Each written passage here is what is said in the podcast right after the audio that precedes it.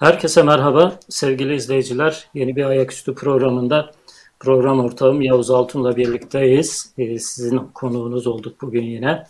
Ee, Türkiye Kemal Kılıçdaroğlu'nu tartışıyor. Kemal Kılıçdaroğlu'nun başlattığı yeni bir tartışma, ortaya attığı yeni bir konu var. Onun üzerinde bir haftadır gündem yoğunlaştı.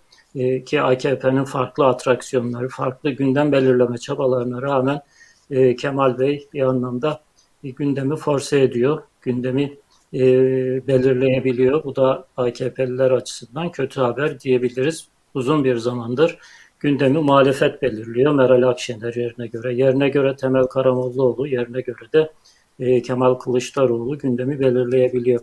E, bu hafta konuşulan gündem e, Kemal Kılıçdaroğlu'nun sosyal medya hesaplarında paylaştığı bir video. E, helalleşme seyahatine çıkacağını, bir helalleşme arayışı içerisinde olacağını açıkladı Kemal Kılıçdaroğlu ve bu e, bir anlamda bomba gibi düştü gündeme. E, AKP'liler önce tavır belirlemekte zorlandılar. E, şimdi çok naif diyebileceğimiz tavırlarla, tepkilerle karşılıyorlar. Ama hiç beklenmeyen, daha doğrusu aslında beklediğimiz bir yerdi. E, fakat e, bu kadar erken ve bu kadar güçlü bir tepki kadar kolay kendilerini açık etmelerini ben şahsen beklemiyordum. Ulusalcılardan büyük bir tepki gördü. Bu konuları konuşacağız bugün Yavuz Altun'la. E, helalleşme mümkün mü? E, geleneğimizde helalleşme diye bir kavram var mı? E, ve Kemal Kılıçdaroğlu neyi amaçlıyor? Gerçekten helalleşme e, yolculuğuna çıkabilir mi? Bu yolculukta onu bekleyen badireler, bu yolculukta onu bekleyen tehlikeler, kaza risklerine Bunları konuşacağız ama öncelikle Yavuz Bey şeyle başlayalım istersen. Geleneğimizde e, helalleşme diye bir şey var mı? Sen tarihe meraklı, donanımı da tarih olan bir kişi olarak yakın tarihe baktığımızda he, helalleşme geleneğini görebiliyor musun, okuyabiliyor musun? Ee, aslında şöyle bir yakın tarihte e, örnekleri sayılabilecek şeylerden bir tanesi işte Demokrat Partililerin önce 27 Mayıs'ta yasaklanması akabinde tekrardan affedilmeleriyle ilgili bir mevzu var hatırlarsınız ki bu e, İsmet Paşa Demokrat Partilileri affetmek istiyor fakat asker buna kabul etmek istemiyor. Yani işte özellikle 27 Mayıs sonrası oluşan e, yeni askeri düzen. Hatta bu tartışmalar işte Demirel'in vesaire de devreye girmesi sonrasında askerin e, siyaset üzerine ne kadar etkin olduğunu da bize gösteriyor o dönem için. Ve hatta e, 12 Mart e, muhtırasına kadar da e, bunun artçılarının sürdüğünü görüyoruz. Bir diğer helalleşme ya da affetme e, meselesi de işte 12 Eylül sonrası. Bu sefer Özal e, pek istemiyor. Ee, ama bir şekilde işte yasaklı liderlerin işte Demirel gibi, Türkeş gibi, Ecevit gibi yasaklı liderlerin yeniden siyasete atılması e, yönünde bir referandum yapılıyor ve Özal orada biraz da güç kaybetmeye başladığı dönem olarak okunabilir. E, aslında helalleşme bu yönüyle hani bir e, muhalefet liderinden gelen bir çıkış olarak farklı bir döneme işaret ediyor. Çünkü bir, mesela e, Erdoğan deyince hep aklımıza gelen eski dönemlerde, eski seçimlerde bir balkon konuşması geleneği vardı biliyorsunuz e, balkon konuşmalar hep şunun için yani biz iktidar olduk ama işte farklı kesimleri ötekileştirmeyeceğiz işte herkesi kucaklayacağız şeklinde bir e, tabiri caizse o da bir nevi helalleşme çerçevesiydi. Ama şu an bir e, muhalefet liderinden geliyor ve bu muhalefet lideri de yakın zaman içerisinde kendisini e, iktidarda göreceğini düşünüyor. Erdoğan'ın gidişini sürekli müjdeleyen bir muhalefet lideri. Ama buna rağmen e, bir helalleşme derken öyle çok e, hadi affedelim ya da hadi e, sizi farklı bir noktaya çekelim şeklinde değil de helalleşelim ama herkes de bir anlamda da yaptığı şeylere itiraf etsin gibi bir hava içerisinde söylüyor Kemal Bey. Yani dolayısıyla buradaki helalleşme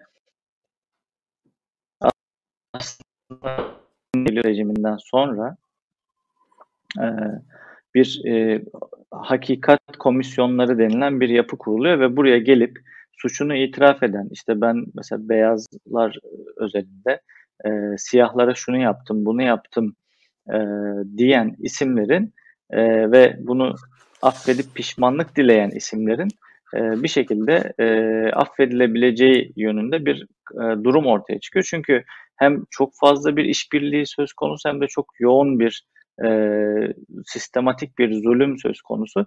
Dolayısıyla e, bu hakikat komisyonları Güney Afrika'nın yeni bir sayfa açması yönünde bir e, hamle gibi düşünülebilir. Kılıçdaroğlu aslında biraz buraya çağrı yapıyor. Yani gelin itiraf edin, gelin helalleşelim, gelin herkes eteğindeki taşları döksün, yeni bir sayfa açalım, yeni bir e, Türkiye'ye gidelim, geçmişe değil geleceğe bakalım şeklinde bir e, ben en azından öyle anlamak istiyorum ya da öyle anlıyorum. E, tabii bu açıklamanın özellikle Dersim e, yani katliamının yıl dönümünde yıl dönümünden birkaç gün önce e, yapılmış olması zannedersem ulusalcıları özellikle e, çıldırtan tarafıydı. E, yani bu yönüyle de tabii Kemal Bey CHP'yi de ayrı tutmayacağını bir anlamda ortaya koymuş oldu. E, bütün bunları bir araya koyduğumuzda dediğim gibi yani helalleşme, hesaplaşma gibi de okunabilir. Yani e, aldığı tepkilerden benim anladığım şey şu, e, iki tür tepki aldı. Bir e, hesaplaşma isteyenler, e, AKP'den hesap sorulmasını isteyenler sanki bir hesaplaşma yaşanmayacak, sanki bu dönemin e, günahları tamamen örtbas edilecek ve bu dönemde e, işlenen suçlar, işlenen günahlardan hiçbir şekilde insanlar sigaya çekilmeyecek, sorguya çekilmeyecek. E, Kemal Bey aslında konuşmasında bunu düzeltecek cümleler de e, sarf etmişti. Ondan sonra da zaten CHP'li sözcüler e, daha açıklayıcı, daha izah edici açıklamalarla e, meramlarını biraz daha anlattılar. Elbette ki ortada bir suç varsa, hukuk ihlalleri varsa bunlara hesap sorulacak. Ya da işte Kemal Bey'in konuşması sırasında dediği gibi e, kamu malını e, bir anlamda haksız olarak, hukuksuz olarak, hatta yolsuz olarak e, kendi menfaati için kullanan ve beşli çete olarak öngörülen, beşli çete olarak adlandırılan kişilerden elbette ki hesap sorulacak. E, ikinci bir karşı çıkış dalgası da e, bu hesap sormanın e, sınırları nerede duracak? Senin de biraz önce söylediğin gibi yani Dersim katliamının yıl dönümünün birkaç gün öncesine denk gelmiş olması e, ultra kemalistleri, ultra ulusalcıları biraz panikletti, biraz e, endişelendirdi ve onlar da hemen bu helalleşmeye ve hesaplaşmaya bir sınır çizmeye çalışıyorlar. Yani nereye kadar helalleşeceksin? Ha, Mustafa Kemal'in ya da işte İsmet İnönü'nün yaptığı hataları da mı ya da işte hata olarak onlar öngörmüyorlar, hata olarak e, isimlendirmiyorlar ama e, toplumda en azından belli kesimlerin hata olarak öngördüğü şeyleri de mi e, gündeme getireceksiniz? Onu da mı konuşacaksınız? O da mı helalleşmenin içerisine girecek? Bu biraz helalleşmenin sınırını çerçeveleme e, çabası gibi geliyor bana. Biraz ipin ucu kaçar diye korkuyorlar. Yani e, belirli şeylerde ya da işte AKP'nin günahlarıyla ilgili, AKP'nin suçlarıyla ilgili, bu dönemle ilgili e, konuları konuşalım ama sakın daha ileriye gitme, sakın Cumhuriyet'in günahlarını, Cumhuriyet Halk Partisi'nin günahlarını açmaya kalkma. Sakın o kutuyu açma. E, bunun için e, önden tedbir alma, bunun için Kemal Kılıçdaroğlu'nun söylediklerini çerçevelemeye çalışmak gibi bir çaba hissettim ben.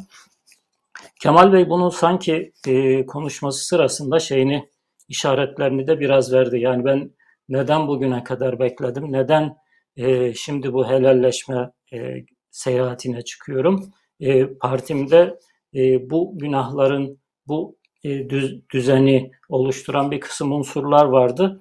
O sistemi de değiştirmem gerekti dedi. Aslında bu çok önemli bir itiraftı. Yani partideki o ulusalcı ağırlığını, ulusalcıların, e, ultra kemalistlerin, e, ke- Kemalizmi suistimal edenlerin, kendi iktidarları açısından Atatürk'ü de bir perde olarak kullananların e, iktidarına parti içerisinde bir anlamda son verdim.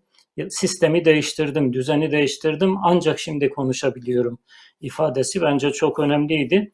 E, tabii ki Kemal Kılıçdaroğlu'nun bugün bu özgüvenle konuşabilmesinin önemli sebeplerinden bir tanesi de son yerel seçimde partisinin ve onun bir anlamda yönettiği ittifakın elde ettiği büyük başarı. Yani bütün büyük şehirleri Ankara, İstanbul, İzmir zaten onlardaydı. Antalya, Adana gibi AKP'nin kalesi olarak bilinen bütün neredeyse büyük şehirleri e, kazanmış olmaları ve önümüzdeki genel seçimde de e, kendi konuşmalarına da zaten yansıyor. E, seçimi kazanacak bir e, blokun lideri olarak konuşuyor. O havada konuşuyor ve hani bir anlamda siyasal olarak hesap soracağız, e, hukuksal olarak hesap sormak zaten bizim yetkimizin dışında biz sadece hukukun iyi çalışmasını temin edeceğiz. Hukukun önündeki engelleri kaldıracağız. Ama toplumsal olarak bir devre sabık yaratmayacağız. Toplumsal olarak e, AKP'ye oy verenleri ürkütmeyeceğiz. Çünkü AKP'lilerin e, önemli kozlarından bir tanesi o biliyorsun. E, işte biz gidersek başörtüsü yasak olur. Biz gidersek işte camiye gidemezsiniz. Biz gidersek camileri tekrar ahır yaparlar filan gibi bir e, propaganda içerisinde. Bu propagandayı da e, ellerinden almaya çalışıyor sanki Kemal Bey. Konuşma özeline geldiğimizde Kemal Bey bugün ve seçimden sonra ne yapmaya çalışıyor? Nasıl bir siyasi strateji izliyor? Nasıl bir toplumsal strateji izliyor? Ne dersin? Aslında yani Kemal Bey hem CHP içerisinde yani Kemal Kılıçdaroğlu CHP'de şöyle bir e, yapı kurmaya çalışıyordu başından beri. İşte ilk etapta e, düşünürseniz işte gel, yani başkanlığa geldikten hemen sonra kısa bir süre sonra işte Mehmet Bekeroğlu gibi isimleri partiye almaya başladı. İşte biraz daha sağa doğru açılım yaptı. Hatta CHP'ler içerisinde yani böyle daha demokrat olanlar dahi bunu eleştirmişlerdi. Çünkü yani CHP sağa giderek mi oy alacak? E, ee, CHP seçmeni buna niye onay versin gibi söylemler vardı ama özellikle İstanbul'un e, alınması yani yerel seçimdeki Ekrem İmamoğlu'nun başarısı ya CHP'nin gerçekten de biraz sağa doğru açılmayla birlikte e, aslında fena da bir potansiyeli olmadığını hatta bir ittifak e, oluştuğunda bu ittifaka liderlik edebileceğini gösterdi. Tabii Kemal Bey'in burada e, şahsi çabalarının ciddi bir etkisi var. E, parti içerisinde mesela birçok milletvekilini e, bir anlamda e, komiser gibi kullanıyor. Yani CHP diye bir parti var. Çok e, farklı kesimlerin bir arada olduğu bir parti ve işte bu parti içerisinde mesela Sezgin Tanrıkulu gibi bir isim var. E, milletvekili direkt bizzat Kemal Bey'in şahsi olarak desteklediği bir isim. Ve bu Sezgin Bey işte insan hakları meselelerine eğiliyor, kimlik sormuyor kesinlikle herkese e, bir şekilde el uzatmaya çalışıyor. Mesela son dönemde işte Yüksel Taşkın'ı, doçent doktor Yüksel Taşkın e, önemli bir akademisyen. E, mesela onu partiye dahil etti ve o özellikle e, Anadolu'daki gezilerde vesaire öncülük ediyor. Çünkü kendisi iyi bir sosyolog, iyi bir e, siyaset sosyoloğu ve e, toplumsal dinamikleri çok iyi okuyan da bir isim. Yine parti içerisinde başka isimler de e, benzer açılımlar yapabilecek potansiyelde. Bununla beraber hani iyi de bir şey oldu bir yandan. İşte Muharrem İnce partiden ayrıldı ve beraberinde ulusalcı ekipten birkaç ismi, önemli ismi götürdü. Ee, parti içerisinde böyle bir ayıklanma da açıkçası son dönemde yaşandı. Ve e, geçtiğimiz doğal seleksiyon haftalarda, yaşandı. Evet yani doğal seleksiyon oldu. Yani dayanamadılar. Hani ham, hamam gibi ortamı ısıtınca terleyip çıkmak zorunda kaldılar gibi bir durum oluştu.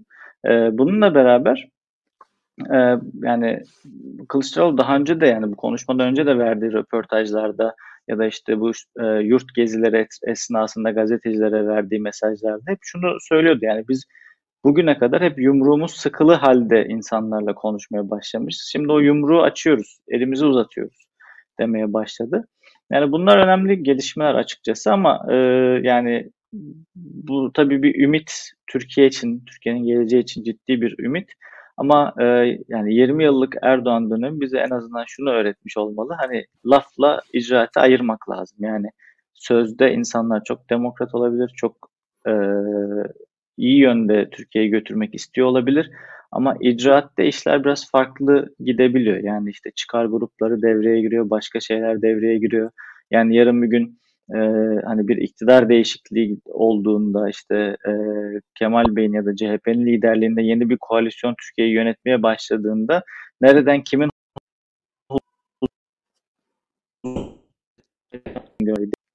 Dolayısıyla e, yani laflar ümit verici gerçekten e, tartışılması, e, alkışlanması da gerekiyor ama e, önümüzdeki süreçte hep icraate göz dikmekte fayda var. Neler yapıldığına bakmakta fayda var.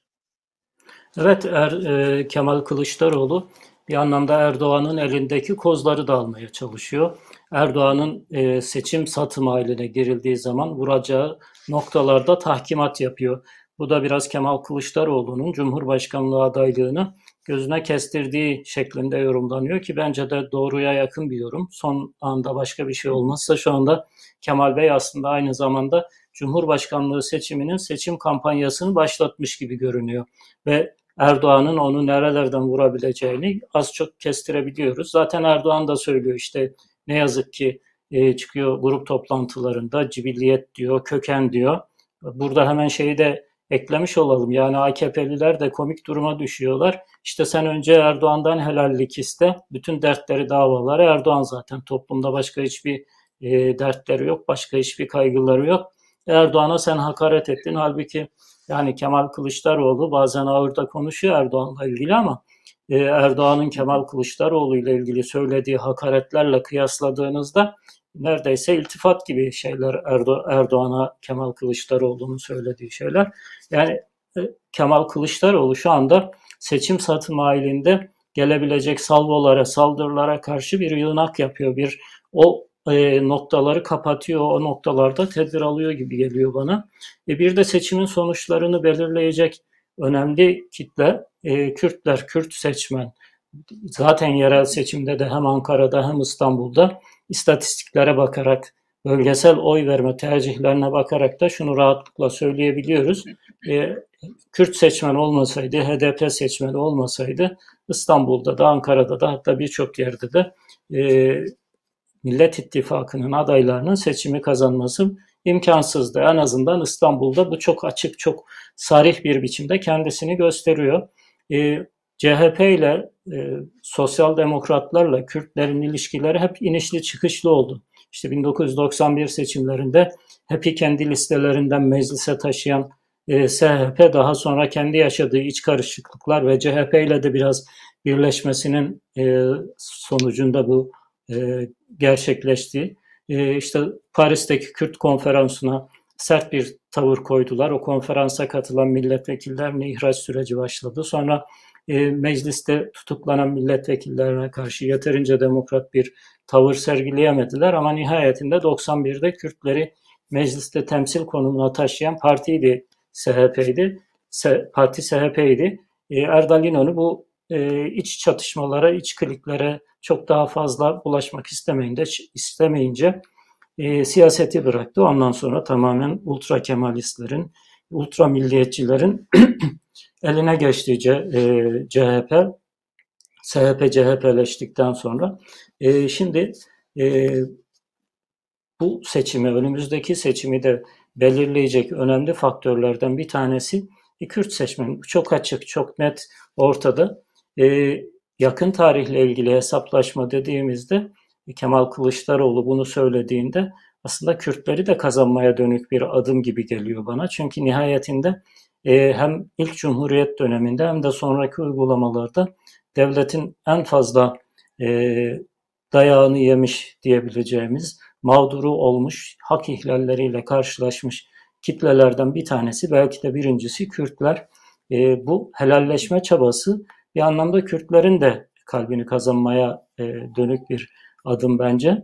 E, Kürtler ya da Kürtlerin şu andaki doğal lideri hapishanede de olsa, genel başkanlıktan e, inmiş de olsa e, Selahattin Demirtaş'ın da benzer bir çabası var. Topluma açılma, e, HDP'yi e, bir Türkiye Partisi haline getirme çabası var. Selahattin Demirtaş da ancak daha önce hani bir esprili bir biçimde kettle'ıyla tweet atarak bunu yapmaya çalışıyordu. Şimdi bir kısım yazılar yazıyor ve bu yazılarla aslında Kemal Kılıçdaroğlu'nun e, yaptığına benzer bir şey yapmaya çalışıyor. Sen e, Selahattin Demirtaş'ın önümüzdeki süreçteki rolünü nasıl okuyorsun? Bu yazıların e, toplumda bir karşılık bulduğunu görüyor musun? E, Demirtaş özellikle sadece Kürtler arasında değil yani e, CHP'lerin de iz, ilgiyle bence izledikleri bir isim. Özellikle e, belli bir yaş grubunun ve şehirli bir yaş grubunun e, sevdiği, saydığı da bir isim Demirtaş.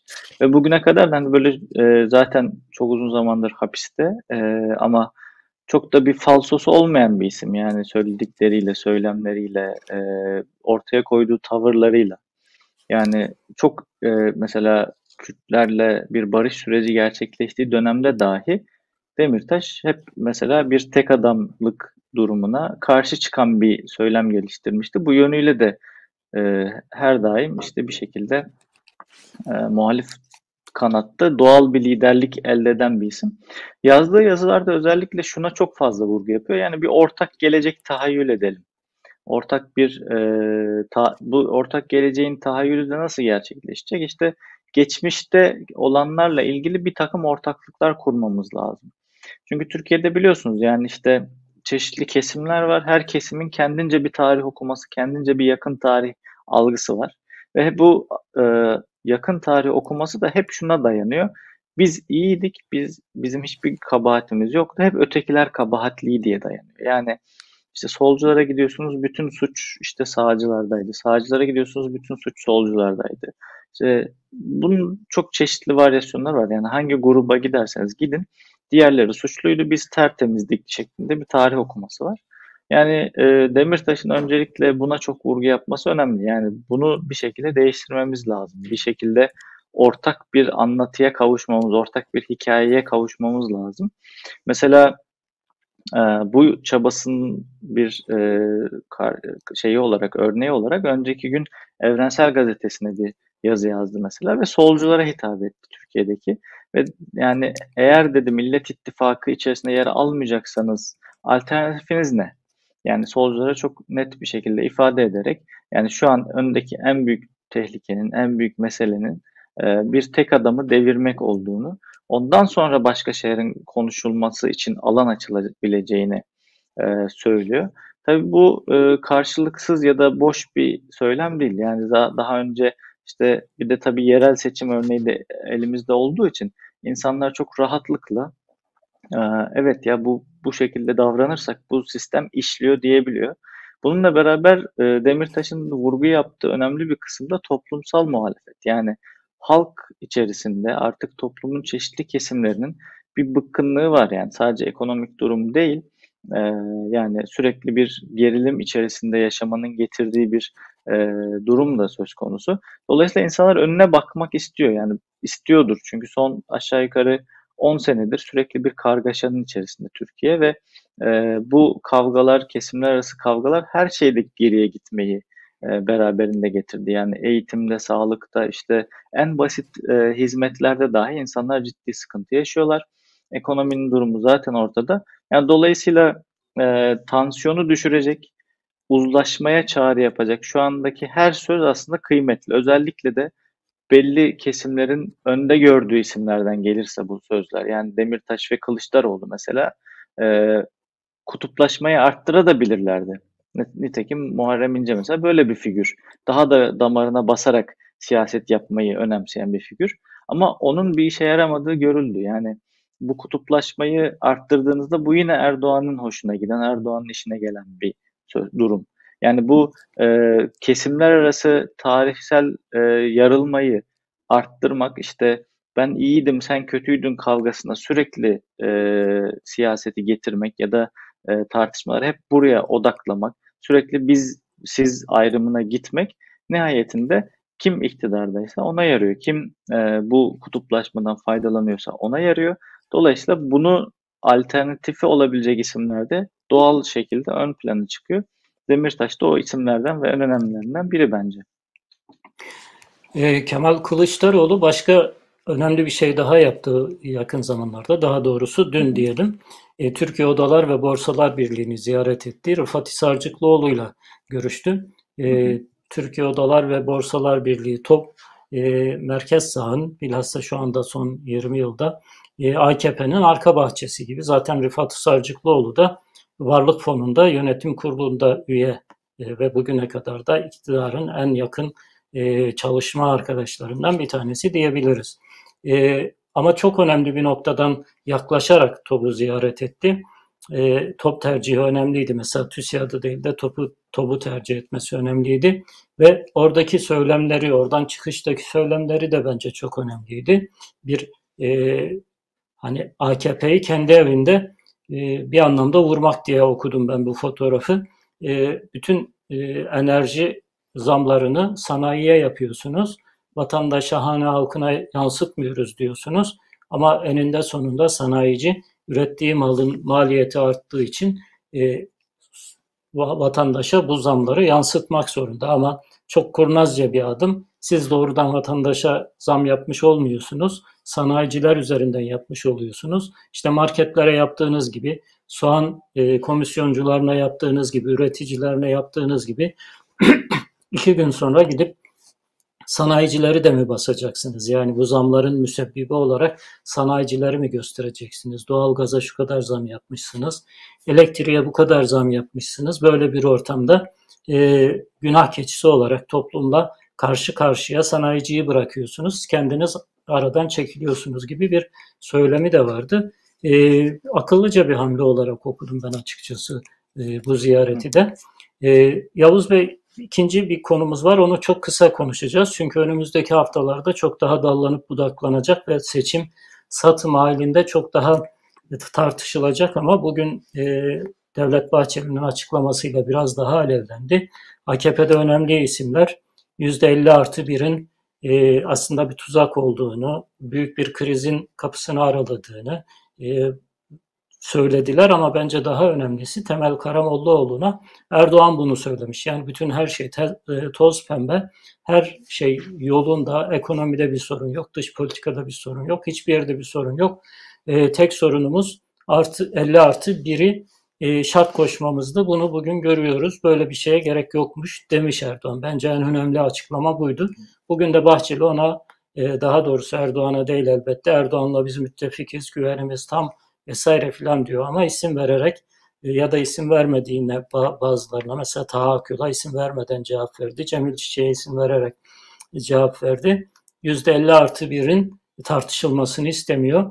Gerekçe olarak da çoğulculuğu sağlıyor diyor. Çoğulculuktan benim anladığım şu, iktidarın bir parçası olarak da MHP'yi yapıştırmış oluyor. Yani MHP'nin ve bir açıdan da Devlet Bahçeli'nin hayat sigortası gibi bir şey. %50 artı bir e, Erdoğan'ı, AKP'yi, MHP'ye ve Devlet Bahçeli'ye mahkum kılan şey %50 artı bir. Hatta daha küçük bir parti olan e, Büyük Birlik Partisi'ni, Mustafa Destici'yi bile bir anlamda bir siyasi aktör gibi ortalarda dolaşmasını sağlayan şey o yüzde biri bile bulmayan oy oranıyla e, Erdoğan'ın seçilmesine yaptığı katkı. Şimdi böyle bir e, durumda yüzde 50 artı bir e, tartışmaları önümüzdeki günlerde de biraz daha yükselecek gibi görünüyor. Ee, AKP sanki yan çiziyor, Devlet Bahçeli ise ipleri sıkı tutmaya çalışıyor. Ee, senin bu konudaki görüşlerini alalım ve programı kapatalım. Aslında e, yani Kasım seçimlerine baktığımızda Kasım 2015'teki ben şimdi hemen önümde açtım orayı. E, oy oranlarına baktığımızda AK Parti e, yani %50'ye yakın bir oy almıştı.